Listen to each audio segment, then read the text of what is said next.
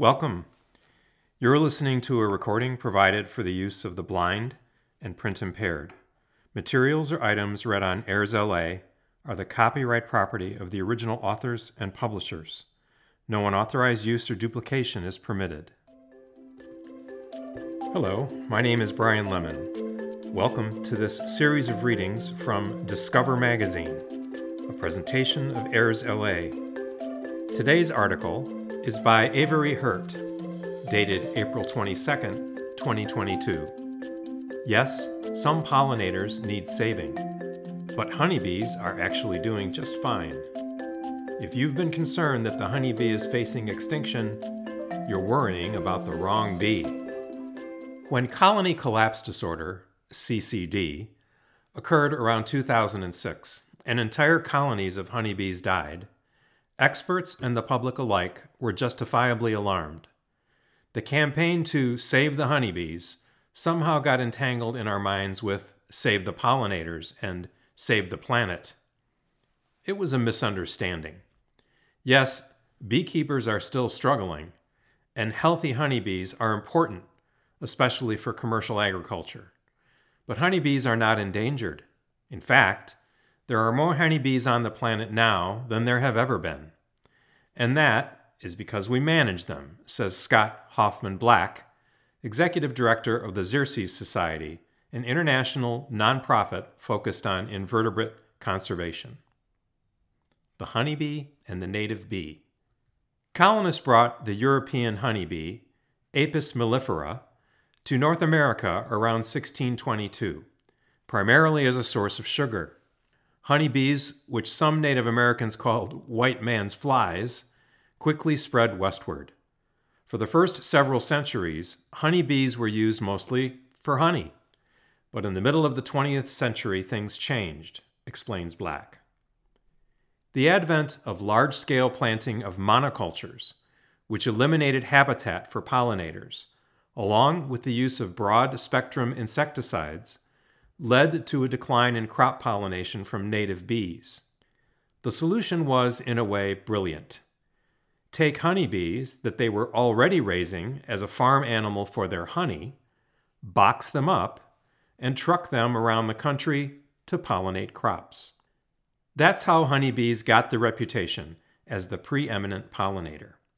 Even though lots of animals are pollinators, from birds and bats to butterflies and wasps, the preeminent pollinators in North America are bees.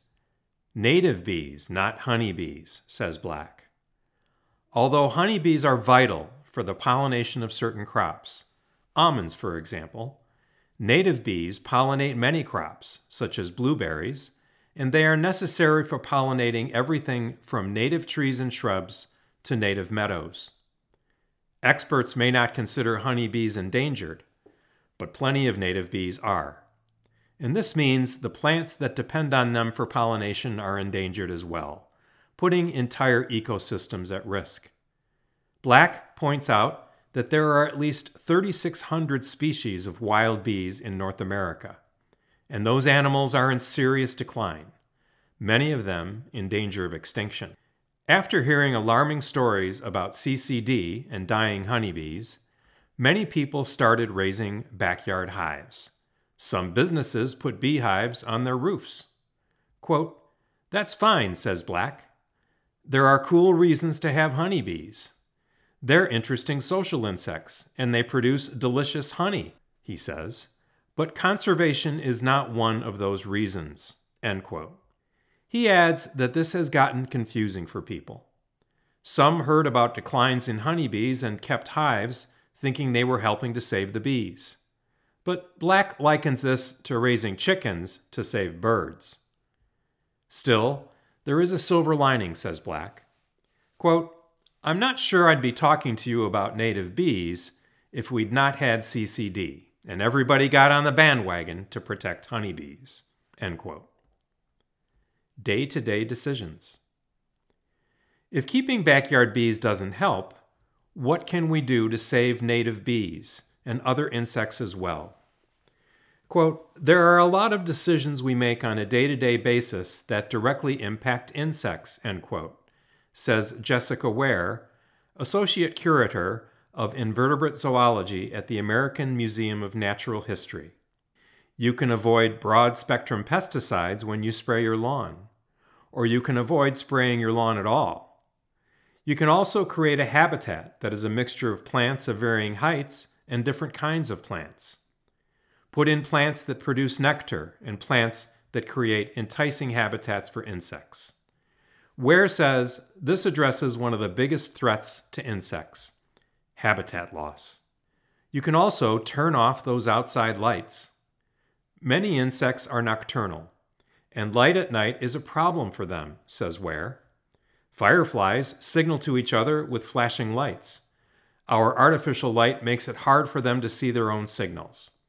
If they can't signal, they can't find mates. And of course, if they can't mate, extinction is not far behind.